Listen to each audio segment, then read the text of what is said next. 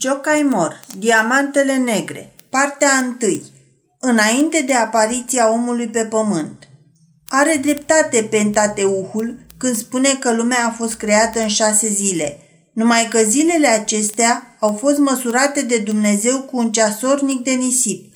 Fiecare grăunte reprezenta un an, fiecare zi o sută de mii de ani. Începutul este și el o infinitate cu neputință de măsurat în cifre omenești, ca și eternitatea însăși. Întrebarea când rămâne și aici un mister umilitor pentru cei trufași, o întrebare la care omul de știință e silit să răspundă. Nu știu nimic.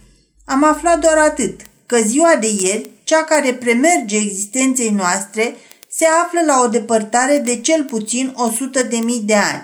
Ziua de ieri. Dar prima zi a săptămânii nu știm decât ce a fost ieri. Avem o carte mare, scoarța pământului, cu file adevărate ca ale unei cărți, strat peste strat și fiecare reprezintă 10.000, 100.000, cine știe câți ani. Setea de cunoaștere a mult îndrăznețului om a străbătut aceste file cu cazmaua, cu târnăcopul, cu dalta, cu sfredelul. Fiecare filă este acoperită cu slove, cu mărturii păstrate de la un mileniu la altul, dovezi veșnic moarte și veșnic grăitoare. Geniul omului a învățat să le dezlușească. A numărat filele scoarței pământești, a ascultat graiul tainic al buchilor, a descifrat secretele stâncilor, ale lavei, ale puzderiei de vietăți mărunte ce alcătuiesc munții, a cercetat la microscop rămășițele abia vizibile ale animalelor scoase din adâncurile pământului, a pătruns cu telescopul în infinitatea bolții cerești și a aflat că nici jos, nici sus nu există sfârșit. Prima filă a acestei cărți, pe care omul a dezlușit-o, este reprezentată de stratul de granit și porfir. Sub el n-a putut pătrunde. Ce se găsește sub acest strat? Numai vulcanii ar putea spune. Foc. Dar ce fel de foc? Stratul zămizlit de vulcani nu constituie decât cea de-a doua filă a cărții. Focul vulcanic a dat naștere doar bazaltului. De altfel, baza de granit este numită creație plutoniană și în înțelesul lui mitologic cel mai înalt, numele lui Pluton reprezintă dumnezeirea subpământeană și dincolo de foc domnesc aburii. Aburii care învăluie totul, în care trăiesc la oaltă fierul, granitul, diamantul, aurul. Și trăiesc într-adevăr. Dar cum? Una dintre file a fost făurită de vâlvătaia focului, o alta de mare, de potop, o a treia de procesele chimice. O forță misterioasă a împins granitul la suprafață prin crăpăturile scoarței sub forma unei magme clocotitoare și această forță pare a spune, nu întreba numele meu, eu sunt Dumnezeu. Granitul e o pagină albă. Nu ne spune nimic. Răspunsul ei e doar atât, infinitul. Și cu această filă se închide cartea. Totuși, formația vulcanică ne spune câte ceva. Pământul a existat, dar pe el n-a fost viață. A avut o existență pe care n-a împărțit-o cu nimeni, o viață zbuciumată. A purtat bătălii mari, cu focul și cu aerul, cu propria sa rotație și cu forța de atracție a lunii. Unele file ale straturilor pământului încep apoi să, se, să înșire legende nebuloase despre milenii trecute. Rămășițele pietrificate ale lumii animale și vegetale, care a trăit și în timpuri de mult apuse, zac acolo pe filele fără moarte. Și ele se înșiră învind trecutul în fața cercetătorului – în primul strat nu se găsesc alte plante decât alge și ferigi, coada calului și mătasea broaștei, cu care nu se hrănește niciun animal și care se înmulțesc în taină. Se mai găsesc acolo, într-o varietate infinită, formele cele mai inferioare ale faunei, melci, scoici. În cel următor, în stratul silurian, apar peștii, locuitori ai apelor, cu înfățișări minunate, peste 1500 de specii, din care astăzi, chiar dacă am cercetat toate mările și apele curgătoare, nu am mai găsit niciuna care să le semene. În stratul de deasupra, devonian, se ivește lumea saurienilor, animale care, pe vremuri, se pare că au domnit peste tot întinsul pământului, moștri de șapte stânjeni cu oase enorme. În mormintele lor nu găsim decât ferigi și licopodium, alte plante nu. Fiecare animal se hrănea cu carnea celuilalt. Primul erbivor, uriașul iguanodon, apare în perioada jurasică în stratul de calc format din mulțimea cochiilor de gasteropode. Apoi, în straturile superioare găsim nenumărate rămășițe ale mamif- marilor mamifere, alături de care zace înmormântată toată vegetația unei lume apuse, rânduită pe specii, presată ca între filele unui uriaș ierbar. Și deasupra tuturor acestor straturi trăim noi, stăpânii zilei de astăzi. Ne mișcăm, deci, călcând pe lumea de ieri. Cum va fi fost această lume? Atmosfera se înălța de două ori mai groasă decât acum. Cerul nu era albastru azuriu, ci de culoarea porțelanului seara și roșu aprins dimineața. Soarele și luna, când răsăreau sau apuneau, păreau de două ori mai mari decât astăzi. Straturile pământului erau calde încă, iar marea era de zece ori mai întinsă decât uscatul și de aceea, între cei doi poli, domnea o vară veșnică, păstrată de căldura apei și de grosimea atmosferei. Doar polii erau acoperiți de zăpadă. Acolo razele oblice ale soarelui nu puteau să mai atâțe căldura pământului. Acolo, pământul trecea dintr-o dată pragul iernii. Așa cum la pol se vede pe planeta Marte de un roșu strălucitor acea pată albă care scade la periheliu ca să crească din nou la afeliu. Uscatul era alcătuit doar din insule răzlețe. Majoritatea aveau câte un vulcan, unele chiar mai mulți. În prejurul lor zăceau straturi de lavă răcită. Unii vulcani înaintau până în regiunile înzăpezite ca niște piscuri de gheață cu coroană de foc. La picioarele lor se întindea uscatul veșnic roditor, când cald, când umed, așa cum s-a născut din sânul mării fierbinți. Cine poate spune prin câte transformări a trecut? Și încă nu sunt cele din urmă. Fericile și coada calului, pe care le vedem azi ca, pe, ca niște tufe pitice, erau atunci copaci înalți cât brazii noștri, iar coniferele de atunci, colosale, ca niște turnuri. Și de avalma cu coniferele trăiau și palmierii. Speciile botanice erau nedelimitate. Creșteau trestii ce semănau cu palmierii, plante ciudate situate între cicadee și conifere sau între conifere și ferici. Printre vegetalele uriașe ale acestei ere nestatornice nu se iviseră încă florile. Podoaba pestriță a livezilor, parfumul, mulțimea florilor dătătoare de miere lipsea. Nici nu visa încă pământul care abia se înfiripa. Nefiind flori, nu erau nici albine, nici fluturi. Nu se iviseră încă miile de insecte băzuitoare care roiesc astăzi în jurul florilor. Și nici păsări nu existau. Văzduhul era gol. Cântătoarele se hrănesc cu insecte. Dacă insecta s-ar fi născut înaintea păsării, toate pădurile ar fi fost nimicite, iar dacă pasărea ar fi apărut mai devreme decât insecta, ar fi murit de foame în prima zi. Lumea era lipsită de cântec și melodie. Era populată doar de uriași și monștri cu voce de tunet. În ziua de ieri, aerei noastre, toate acestea s-au schimbat. Iarba are flori, văzduhul, câmpia, pădurea sunt pline de cântătoare înaripate și de fluturi. Este era creației mai tinere, pliocenul, visul frumos al Dumnezeului Creator. Întreg pământul e verde și veșnic roditor. Iarba care acoperă șesurile se înalță, crește cât porumbul și n-are moarte. Apa lacurilor și luciul mlașnilor sunt acoperite de covoare de flori. Fața lacurilor tinere, învăluite de verdele lintiței, este zmălțată de florile nufărului și ale trifoiului de baltă. Mai târziu, pe marginea apelor sătătoare, se ivesc lotuși și nuferi care își leagănă corolele roze, albe și galbene, mari cât o pălărie, deasupra covorului de frunze roșii străbătute de nervuri.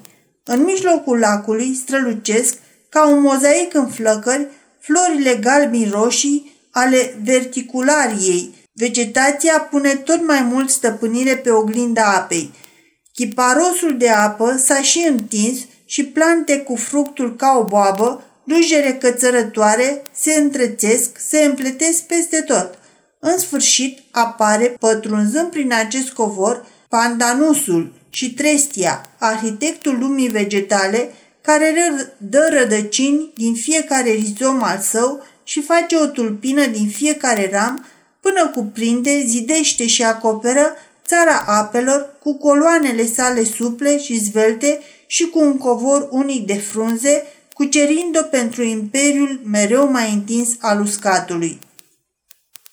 Șesurile mai înalte sunt acoperite cu frunziși mereu verde. N-a venit încă Babilonul lumii vegetale. Nu există încă zone deosebite pentru palmieri, stejari sau brazi. Toți acești arbori cresc de avalma. Din Siberia până în Atlas, petrificate unele lângă altele, pe aceeași rocă de ardezie, stau păstaia, seminței de livan, mățișorii de salcie și fructul de camfor. Prima e rodul toamnei târziu, a doua al primăverii timpurii, ultima a miezului de vară. Deci toamna, primăvara și vara se leagă una de alta. Mereu alte flori, alte fructe, dar frunzele rămân mereu aceleași. Un pom își scutură florile, celălalt fructele, dar niciodată frunzele și totul reîncepe de la capăt. Și cât de ciudate înfățișări au aceste plante. Feriga are o tulpină groasă de un stânjen, înaltă, cu bulbi solzoși și coroană ca un palmier. Calamites e un cotor înalt și gol, fără frunze, în vârf cu un ciorchine de semințe cât un buzdugan. Phenophyllum are trunchiul alcătuit numai din inele și pe fiecare inel o coroană de frunze. Lepidodendron este o tufă ciudată, compusă parcă din cozi de pie- pisici groase cât un om. Faseolites nu este decât fasolea pe care o cunoaștem cu toții, numai că are dimensiunile unui copac și formează păduri întregi. Echisetum, al cărui vârf se termină cu un fruct ca un cuib, seamănă la înfățișare cu un brad. Bancheria are ramuri lungi, împodobite cu buchete de flori, în care se adăpostesc fructele comestibile. Să ne închipuim o căpșună care ar avea fiecare bobiță de mărimea unui măr și în mijlocul tuturor acestora minună, minunații copaci care cresc astăzi în regiunile sudice, arborele de pâine, scorțișoara, bananierul și livanul, pom care răspândesc mirezme, dau flori, îmbie cu fructe, varsă miere și secretă rășină de culoarea chihlimbarului. Cresc ca iarba și ca trestia, îngemânați și învârtejiți de volburi înflorite și încărcați cu o sumedenie de epifite multicolore care fac un fel de mărgele. De desubt se întinde o pătură catifelată de barba caprei și pe sub toate acestea, în întunericul nepătruns de lumina zilei, cresc fel de fel de ciuperci pestrițe, galbene sau de culoarea coralului. Nu e colțișor de pământ neîmpodobit de vegetație fastuoasă, dar ce uluitoare este această bogăție! Imaginația, fantezia poetică nu ajung pentru a înfățișa toate acestea. Trebuie să chemăm în ajutor cifrele. Știința și tabla înmulțirii pot lumina mai bine acest tablou. O pădure seculară din zilele noastre oferă mult mai puțin cărbune decât pădurile care zac de desubtul ei, raportul fiind aproximativ acela dintre 1 la 432. Înmulțind deci codul de astăzi cu 432, ai în față imaginea celui de ieri. Cu drept cuvânt, pe asemenea meleaguri era nevoie de locuitori uriași, altfel nu ar fi putut umbla pe ele decât șoarecele care se strecoară printre tufe sau maimuța care se cațără până în vârful copacilor și lumea aceea avea mamutul.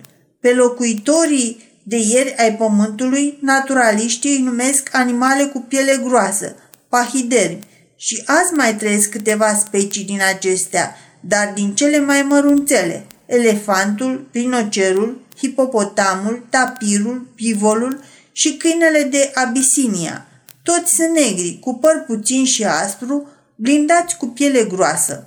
Adevărații uriași zac sub noi, în stratul de argilă. Sivateriul cu patru coarne de câte doi stânjeni, din care două încovoiate înainte și alte două spre spate, megateriul cu labe mai grele decât capul, dinoteriul asemănător elefantului, dar cu colții îndreptați în jos, mastodontul, elefantul cu patru colți, dintre care cei de sus niște adevărate sulițe lungi de un stânjen, crescute de-a dreptul din craniu, păreau mai degrabă coarne, dar peste toți aceștia domnește familia mamutului. El este regele.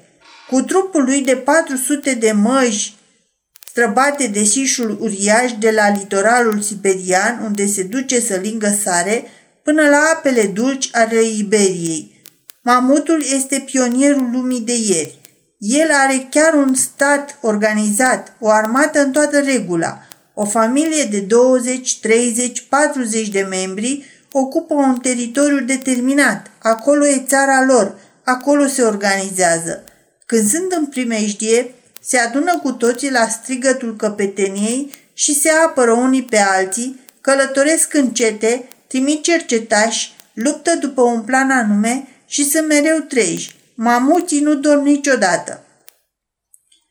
Chiar și epoca aceea îndepărtată își avea răzvrătiții împotriva ordinii.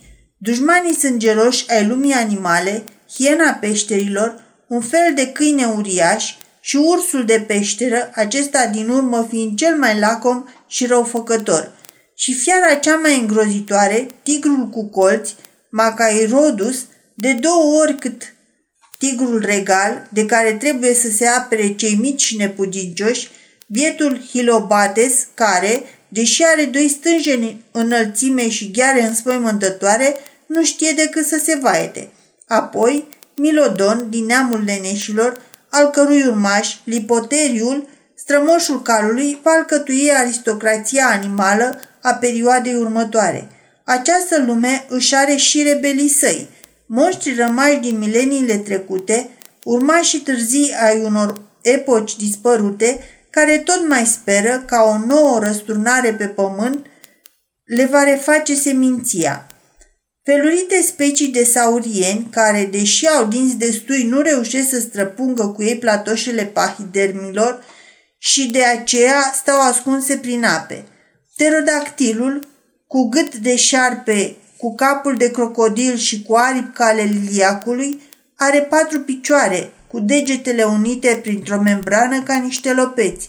O vreme a fost stăpân peste ape, în aer și pe uscat. Acum însă nu mai este stăpân nicăieri și nu se ridică în văzduh decât noaptea.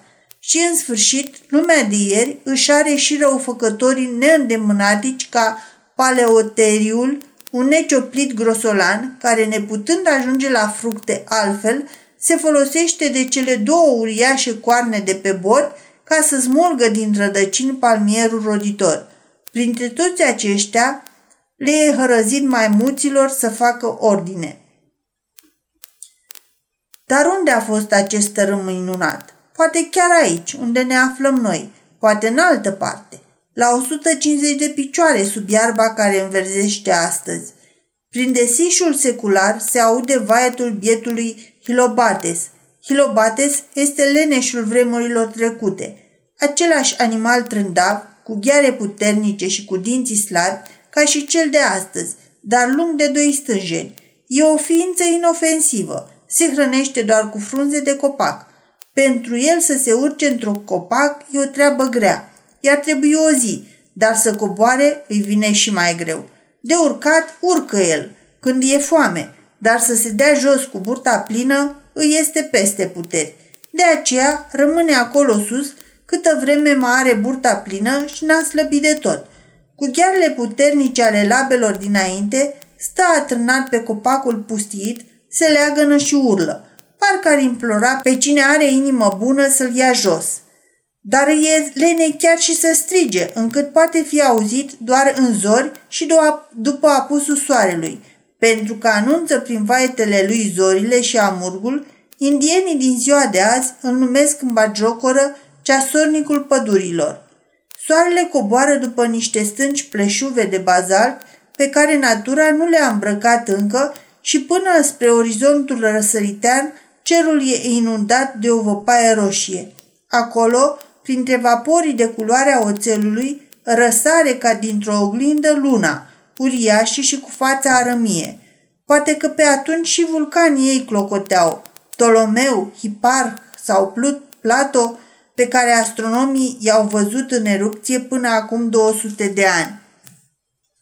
Dar iată că, răspunzând strigătelor ai ale leneșului, se ivește o ființă filotimă, gata să-l ajute. Din desișul chiparoșilor de apă, în care și-a petrecut toată ziua, se arată zângănind paleoteriul, strămoșul rinocerului. Pe corpul lui lung și diform, pielea groasă, scorțoasă, încărcată cu melci de baltă, paraziții lui, joacă întocmai ca o platoșe prea, grea, prea largă. Ghihania e lungă de trei stânjeni și pe bot poartă două rânduri de coarne de câte trei picioare înălțime. Acestea sunt armele lui. Și în același timp sapă și, sapa și cazmaua, care îi sunt foarte trebuincioase pentru că se hrănește cu iarbă și cu rădăcini de iarbă. Nu desprețuiește nici nucile de apă, dar se dă în vânt mai ales după delicatesele uscatului, cum ar fi nucile de cocos. Numai că nu poate urca în copac, n-are nici trompă ca dinoteriul ca să poată apleca spre el coroana palmierului. Putere ar avea, dar n-are mână pe nas ca mamutul ca să apuce lucrurile de la cinci stânjeni. Slăbiciunea lui cea mai mare e miopia. Nu vede bine. Ziua nu suportă lumina, noaptea nu dezlușește nucile. Are, în schimb, o minte ageră. Știe că leneșul nu mănâncă decât frunza pomilor roditor. De unde știe? Mister. Nu pot să răspund la această întrebare, după cum nu pot să spun nici de unde află molia merelor că nu trebuie să-și depună ouăle pe merii din specia Nalivia de Moscova, deoarece aceștia nu dau frunză decât pe la sfârșitul lunii mai și până atunci larvele ar muri de foame. Totuși, rinocerul știe din experiență că leneșul nu mănâncă nuca palmierilor, așa ceva l-ar obosi prea tare și când îl aude pe leneș strigând din copac, știe că acolo e de el. Se grăbește să-i dea ajutor și să tragă niște foloase. Agățat cu ghearele de coroana unui curmal, leneșul se leagă în aer. Rinocerul se apropie de pe palmier și la început se freacă de el, voind să se descotorosească de merci care s-au lipit de el în laștină cum se agață ciulinii de părul porcului. Din cauza frecării, palmierul și leneșul cocoțat în el încep a se legăna repede. Se vede că celui de sus îi place această mișcare, pentru care nu depune niciun efort. Apoi, cu ajutorul coarnelor lui ascuțite, rinocerul începe să smulgă din pământ, una câte una, rădăcinile răsfirate ale palmierului, urmărind să răstoar, să-l răstoarne cu totul. E o politică economică greșită care s-ar cuveni dezaprobată. O astfel de muncă cere timp, se face noapte și la lumina lunii apar făpturile întunericului. Iese din vizuină și Ranfornicus, care, deoarece are aripi, picioare de pasăre și un cioc lung, ar fi fost îndreptățit să se creadă pasăre, dar are totuși coadă de crocodil și cap de cal cu urechi lungi. Acum nu mai știe cărui neam îi aparține și iese să-și contemple urmele în argila umedă. Din mlaștină se ivește bălăcindu-se un urmaș întârziat al pterodactililor, cu gâtul de lebănă și fâlfâindu-și în aer, în aer aripile de piele ca să vadă dacă poate zbura, deschide o gură uriașă ca de crocodil și iese pe mal uriașul Trionix, o testoasă a lumii apuse. E mai mult o șopârlă cu carapace, cu gâtul lung și coada ascuțită, solzoasă, ce depășesc mult carapacea. Încearcă să-și îngroape în nisip oul de mărimea unui cap de om cu speranța că îl va cloci soarele. Aceștia sunt doar supraviețuitorii mileniilor pliocenului și dintr-un tufiș de pe mal se ivește, târându-se pe burtă, tâlharul de noapte, tigrul cu colți, Macairodus, O pisică uriașă în stare să ucidă elefantul singuratic și să tragă până în bârlogul lui un zimbru și care noaptea pândește cu ochii de foc prada din desișuri. Pterodactilul e o bucățică bună și grasă. Pielea lui moale ascunde sub ea grăsimea adunată din hrana bogată în pește. Dar nu se lasă surprins. Are auzul ascuțit, dezlușește pașii celui care este copilul erei noi și la prima mișcare a tigrului se aruncă înapoi în mlaștină. Aripile îi folosesc mai mult pentru not decât pentru zbor. În schimb, Trionixul poate fi ușor surprins pentru că e surd. Dintr-o săritură, exact în clipa când, scurmând cu picioarele dinapoi, încearcă să-și îngroape nisip oul, tigrul se năpuștește asupra lui. Din timpuri străvechi, pisica a făcut cunoștință cu carnea de trionix și știe că e moale și gustoasă și boierilor le place. Numai că trionixul nu e o testoasă ca oricare alta. Arma lui e coada. Trăgându-și iute capul și cele patru picioare sub carapacea lată, începe să-și lovească dușmanul cu coada ei solzoasă ca un harapnic de fier. Tigrul cu colți nu se aștepta la o astfel de primire. Oricare altă testoasă se lasă răsturnată pe spate și se oferă ca o friptură pe farfurie, pe când asta știe să se și bată și nu-i poți întoarce lovitura. Are o platoșe pe care gheara nu poate străpunge. Între timp, rinocerul a dezrădăcinat palmierul. Leneșul cade jos, geme și rămâne nemișcat. Așteaptă să se facă ziua ca să se ridice de jos. Rinocerul însă înhață ciorchinele de curmare ale baobabului și începe să mestece cu unesaț această delicatesă, zdrobind mulțumit stâmburii tari ca fierul. Zgomotul acesta atrage atenția tigrului cu colți. Oare ce l-așteaptă acolo? Ce-ar fi să renunțe la broasca testoasă, care costă prea scump, și să încerce ceva mai ieftin? Un lene și un rinocer. Leneșul e într-adevăr ieftin, dar e un ospăț neinteresant. E slab, uscat și fără gust. În schimb, carnea rinocerului e ca de vacă. În special, tălpile sunt delicioase. Numai că e cam brutal și are și pielea cam groasă. Dar și rinocerul și-a văzut dușmanul adulmecând. Are năravul porcului. Dacă zărește dușmanul, nu lasă să atace el întâi, mai ales atunci când stă la masă. Vrea să fie lăsat în pace și alungă pe orice gură cască. Chiar dacă s-ar fi uitat, tot n-ar fi văzut bine. Dar cine poate fi? Cât de mare să fie jivina asta care se uită la el cu ochi de pară? Nu se teme de niciun animal dacă îl întâlnește față în față și de aceea se repede direct la ea. Tigrul nu așteaptă să fie călcat în picioare de acest nebun și sare la o parte, ferindu-se din calea, calea lui. Atunci, cel cu cojocul de piele, triumfător și grohăind voios, se întoarce tropăind la masa întreruptă. Tigrul n-a fugit însă. Ocolește prin tufișuri și ajunge în spatele rinocerului și pe când acesta ronțe cu poftă sâmburii dulci, cu un salt fulgerător îi se așează în cârcă. Paleoteriul are el pielea groasă, dar ghearele tigrului cu colți o pot sfâșia, iar colții lui apucă beregata exact acolo unde e golașă. Primejdia încă n-a trecut. Cu dușmanul în cârcă, pahidermul se repede în mlaștină, se scufundă în adânc și fiind mai obișnuit cu apa de crăpitorul de uscat, tigrul abandonează lupta și e nevoit să se întoarcă la mal cu stomacul gol. Toate aceste încercări neizbutite l-au înfuriat. Între timp i-a scăpat și trionixul. Nu i-a mai rămas decât leneșul. Ei, dacă toți au făcut nevăzuți, atunci hai pe el. Și se repede la leneș. Acesta nu fuge. Stă culcat pe spate cu picioarele crăcănate, așa cum a căzut din palmier. Dar când tigrul a mușcat de piept, și-a strâns dintr-o dată picioarele cu ghearele ca de fier și cu aceste pârghii vânjoase l-a prins pe, atacător, pe atacator ca într-o menghină. Tigrul se zbate nebunit, aruncându-se în sus. Prada saltă cu el odată. La fiecare mușcătură se simte strâns mai tare și îi pârâie coastrele între ghearele leneșului, așa cum coastele acestuia pârâie la fiecare mușcătură a tigrului. Îngrozitor animal acest leneș. numai că îi place să rămână în defensivă. Deodată se aude un sunet fioros, ca un tunet în toiul bătăliei, ca și cum furtuna ar fi suflat într-o trompetă uriașă. Speriați, cei doi luptători se descleștează. Tigrul sare în picioare, iar leneșul se ridică și se sprijină încet de trunchiul unui copac.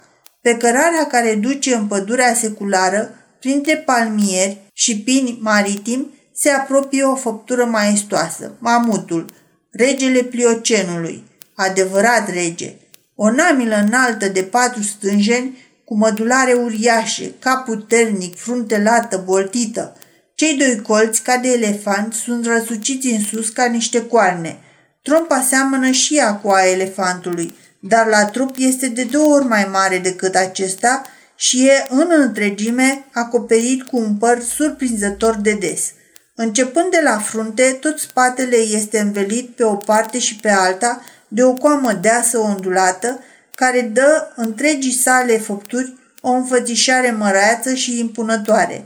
În această coamă neagră, flocoasă, stau de veche în permanență ca niște curteni, bătlanii argintii care țin departe de persoana maestății sale insectele săcuitoare. Cărarea bătută de mamuți duce la un pârâu care vine din adâncurile pădurii și se varsă într-un lac. Aici obișnuiau să vină noaptea coloșii lumii apuse. În frunte păcește căpetenia, iar în urma lui, pe drumul bătăcit și îngust, alți 24 de uriași, unul după altul. Desclenstându-se din îmbrățișarea înverșunată a adversarului, Macairodusul îl zărește pe mamut și se repede la el cu furia turbată a foamei, în ciuda de înfrângerile suferite. E însetat de sânge. Pentru toate suferințele îndurate de la cei mici și nenorociți, vrea să se răzbunde pe cel mai mare, pe cel mai odios. Adunându-și toate puterile, întinzându-și arcurile de oțel ale mușchilor, se repede spre capul colosului încruntat. Liniștit, fără să se închisească, mamutul își înalță trompa în fața fiarei care îl atacă și înainte ca acesta să-și ajungă ținta, cu iuțeala fulgerului, trompa se abate asupra ei, o apucă de mijloc, o învârte cu șurință în aer și o trântește la pământ. Apoi pune în spăimântătorul lui picior pe capul fiarei amețite și o ține imobilizată câteva clipe.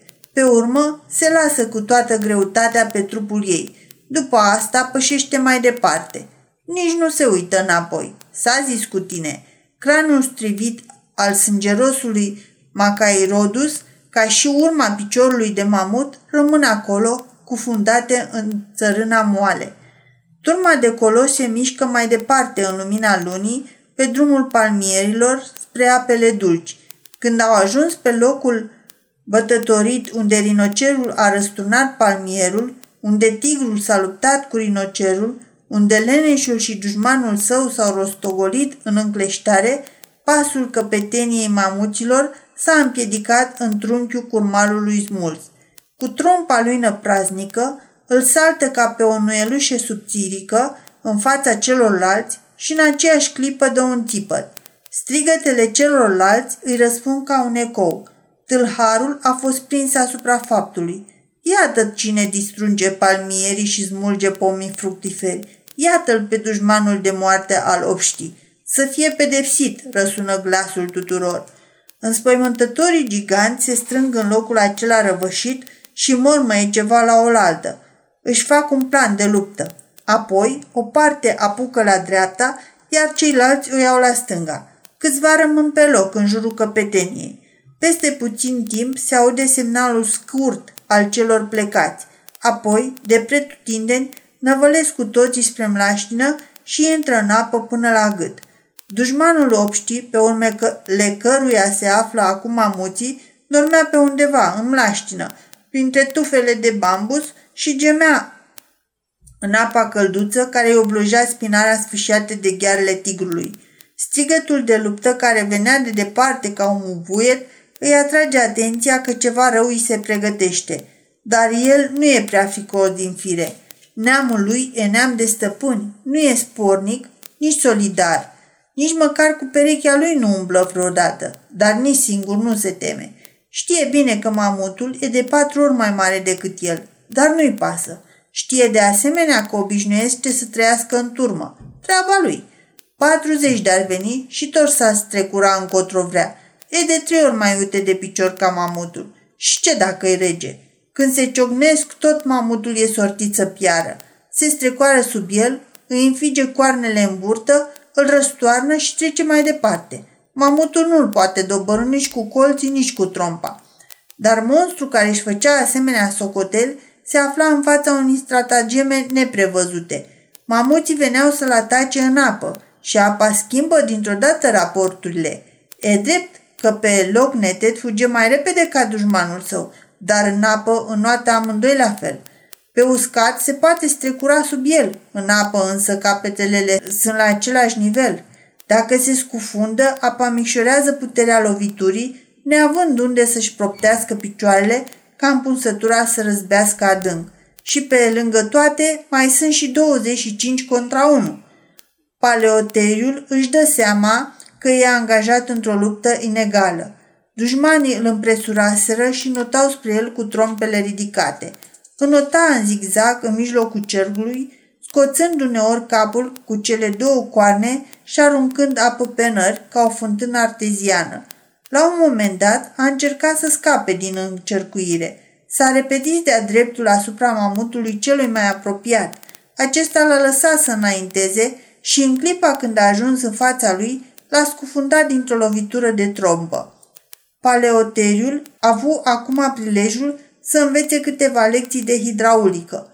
Partea de mușchi aflată sub apă i-a fost de-a dreptul paralizată, cea de deasupra rămânând cu puteri de pline. Animalul care nota își pierde mult din greutate. Îndată ce ieși din nou la suprafață, un alt adversar, care îi stătea înainte, îl scufundă iar dintr-o singură lovitură. Era obișnuit să petreacă minute întregi sub apă, dar nu putea rămâne necontenind la fund, fără aer. Ființa lui nu era adaptată pentru asta. Dușmanii nu-i dădeau răga să stea la suprafață nicio clipă. Cât de mult strânseseră cercul în jurul lui. Rănit de moarte, paleoteriul se zbătea între ei și mai mamuții îl trimiteau la fund fără milă. S-a luptat cu el astfel ceasuri de rândul până la ivirea zorilor. În cele din urmă, cu burta în sus, paleoteriul se ridică la suprafață. Atunci, cu strigă de izbândă, mamuții își înălțară capetele și ieșiră din lac, lăsând acolo leșul adversarului. Dinspre pădure se auzi vaietul leneșului Hilobates, vestind zorile. Se afla în același loc, cu picioarele dinainte rezemate de același copac. Nu făcuse niciun pas între timp.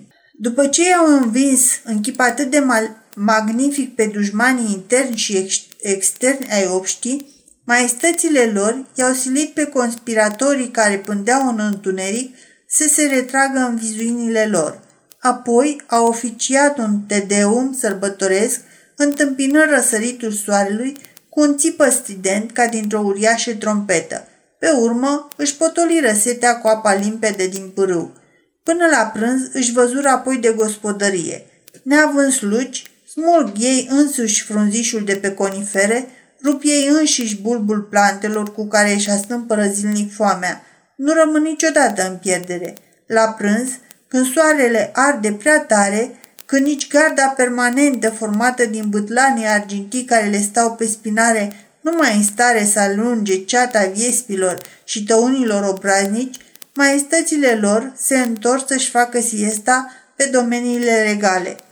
Domeniul acesta răcoros este un loc întins, circular, pe care plimbarea mamuților l-a transformat într-o sală spațioasă în desișul palmierilor și al arborilor de cacao. Copaci uriași își unesc largile coroane, formând o cupolă verde care se reazemă pe o mie de stâlpi vii cu capiteluri corintice și brahmanice din palmieri și echisetacee. Aici se află palatul regal. Maestățile lor trag prin trompele lungi oxigenul înmirezmat care vine din adâncul pădurii. De la ei se pare că au împrumutat sultanii ideea narghilelei, și astfel își trec timpul în desfătări. Se perindă prin fața lor historionii lumii străvechi, pitecii cu patru labe și cimpanzeii care, cu săriturile lor năstrușnice, oferă un adevărat spectacol de pantomimă și de saltimbanci. Acrobații cu prăjini și dansatorii pe frânghie. Sunt printre ei acrobați mari și jongleri vestiți care aruncă și prin nocile de, din zbor. Clownii lor sunt de-a dreptul străluciți. Societatea aceasta are și un doctor ce uimește, cercopitecul care cunoaște frunzele arborilor și după ce le fărmițează, lecuiește cu ele rănile pricinuite de mușcături. Artiștilor le e cât se poate de folositor. Apoi vin cântăreții, Filomela, lumii străvechi, al cărei penaj îl întrece pe acela al păsării paradisului, pasărea cu flaut și miela cu coadă de păun, al cărei concert îi cufundă pe prea distinși spectatori într-o dulce somnolență. Și în acest timp, în cuibul lor de pene, printre crengile ce se leagănă, o pereche de porumbei de culoarea cerului, cu creștetul auriu, se iubesc uguind. Iar în lumina de aur a razelor de soare, care se cern printre frunze, mulțimea pestriță a fluturilor dansează un balet feeric. Vin la rând membrii obștilor și ordinelor de papagali, care, cocoțați pe crengi, acoperă cu strigătul lor toate celelalte zgomote. Sunt oratori ce nu pot fi reduși la tăcere. S-ar putea spune că acolo are loc o adevărată dezbatere parlamentară. Maestățile lor îi lasă să vorbească și cu toate că dorm de picioarele, par a asculta cu atenție discursurile lor de curcani îngânfați. Mai vine și câte un solicitant care trebuie ascultat. Miorlăin jalnic, halmaturusul, cu desagii lui se cațără printre crengi. Ce blestem pe capul lui să fie muncitor cu ziua și pe deasupra să-și mai care și cei doi prunci în desagii de la piept până se fac mari. Înțelegătoare, maestățile lor îl consolează că la anul se vor schimba lucrurile. Pe urmă, se apropie trându-se pe burtă Liptodonul, blindat, care trăiește în cârduri și sărută mâinile și picioarele maestăților lor, cerându-le îngăduința să le lingă labele de pe o parte din profund respect, pe de altă parte pentru că labele lor se plimbă, pe labele lor se plimbă furnici frumoase și mari. Maestățile lor încuvințează cererea gliptodonului și lasă în jos trompele în semn de îndurare – se pune în discuție apoi mersul industriei autohtone. Cât a progresat ermita la construcția bazarului minune? A, a și ajuns la etajul 100. Lucrează cu argilă fină, durabilă și cu var. O mie de culoare, un milion de camere, atâtea va avea și va strâni admirația posterității. Dar Viespea Dulgher câte acoperișuri a lipit până acum la pavilionul ei imens. Minunat meșteșugar trebuie să fie cine lucrează fără instrumente și fără mâini. Merită fără îndoială medalia Mamoulites, clasa 1.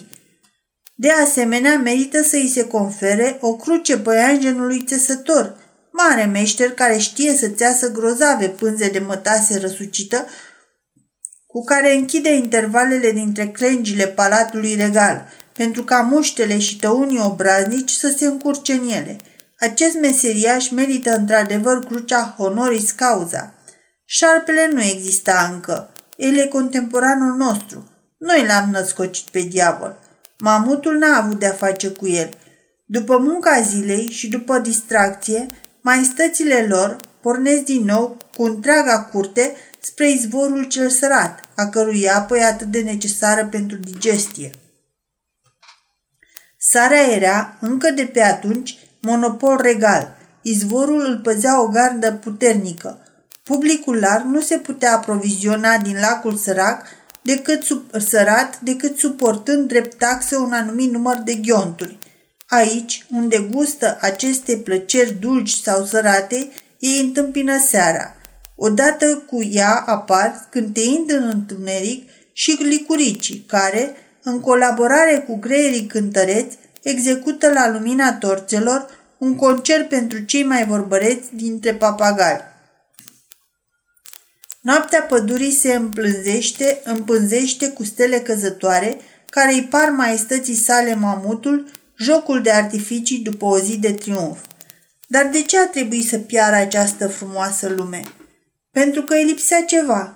Natura așa le, își are legile ei eterne, împotriva cărora nu îi e îngăduit să păcătuiască nici chiar puterii creatoare. Această putere creatoare a făcut fața pământului frumoasă, bogată, minunată. Cu plante superbe, cu miraculoase făpturi, era ordine în creația ei și totuși întregul tablou a trebuit șters de pe tablă pentru că fusese uitată o ființă, o ființă care să poată stăpâni copacii. Această ființă e omul.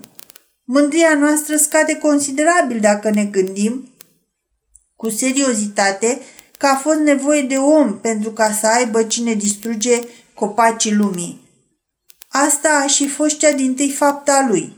De cum a învățat să ascută piatra, făcându-și din ea secure, a și început să doboare copacii. Primul om, încă în pielea goală, nu știa să-și țeasă o biele, dar își clădea casa pe stâlpi. În pliocen, niciun animal nu folosea lemnul. Copacii creșteau unii peste alții. Codrii azi îngropați la o adâncime de 600 de picioare sub pământ dovedesc că milenii de-a rândul o pădure s-a ridicat peste resturile alteia pentru că la rândul ei să fie înmormântată de alta mai tânără. Dar abundența pădurilor a dus și la alte consecințe. Se știe că frunza este un plămân cu funcții inverse față de cel al animalului. Plămânul animalului ia din atmosferă oxigenul și elimină bioxidul de carbon, pe când frunza absorbe bioxidul de carbon și elimină oxigenul. În lumea de demult se găsea deci de o mie de ori mai mult oxigen decât acum, atmosfera fiind formată aproape numai din el. Animalele nu reușeau să-l consume în întregime, activitatea vegetației uriașe depășind pe cea a animalelor. Oxigenul este elixirul vieții animale. El accelerează circulația sângelui, intensifică simțurile și produce o adevărată voluptate a nervilor și fericirea organismului întreg. Consumul exclusiv de oxigen ar provoca extazul permanent al simțurilor umane, ar cufunda trupul și sufletul într-un veșnic dolce farniente. Poate ați văzut cu ce flacără arde iasca sub un clopot de sticlă plin de oxigen. În asemenea condiții, jarul răspândește scântei ca un meteorit. Fosforul aprins te orbește ca lumina soarelui, iar lumina albăstruie a sulfului împrăștie raze de diamant.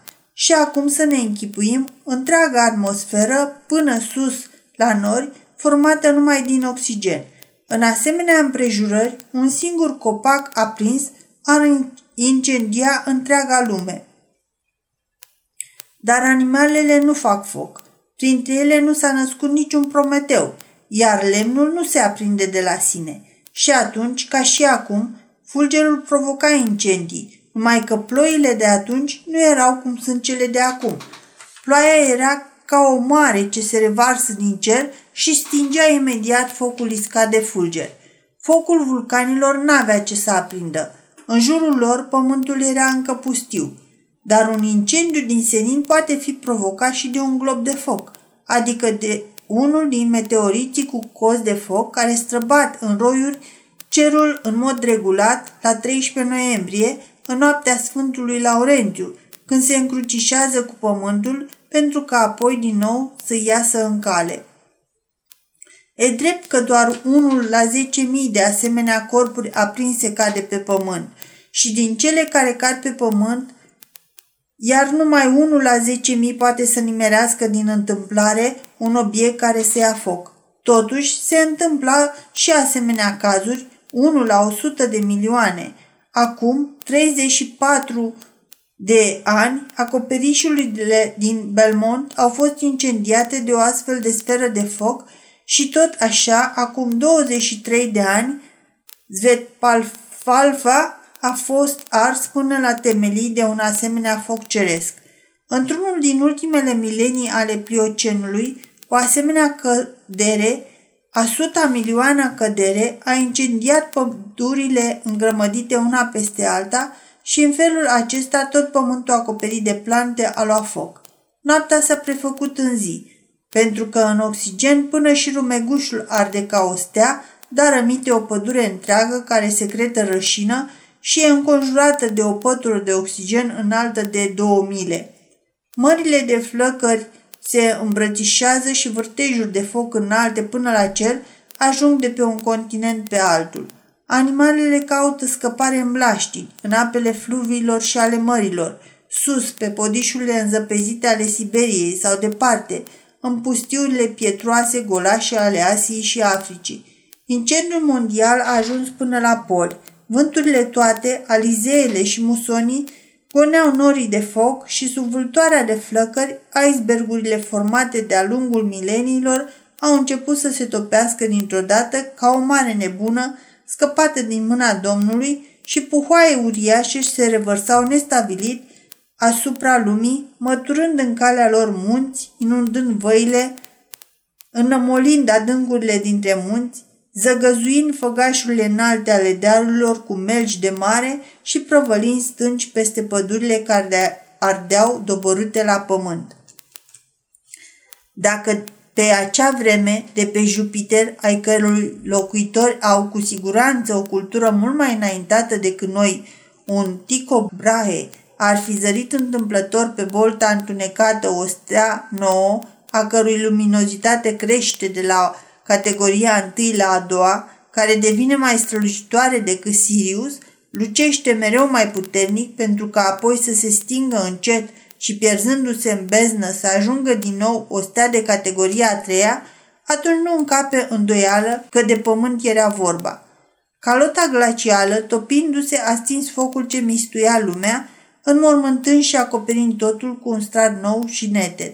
Astronomii de pe Jupiter ar fi putut urmări cu telescoapele lor, căci sunt de bună seamă mai avansați decât noi în această privință și desigur ar fi rămas cu gura căscată, văzând cum astrul apropiat, până de curând acoperit cu pete verzi, se transformă pentru un timp într-un soare strălucitor, apoi din nou într-o sferă cu reflexe de oțel, complet netedă, încinsă doar din când în când la pol de coroana aurorelor boreale. Aceasta este o filă nouă și cuprinde cea din urmă prefacere a Pământului. Pe această filă este desenată lumea noastră. Câți ani au trecut oare până când, în acest nămol nou, să încolțească cel din tâi fir de iarbă? Și la câți ani distanță se află primul om de cel din tâi fir de iarbă?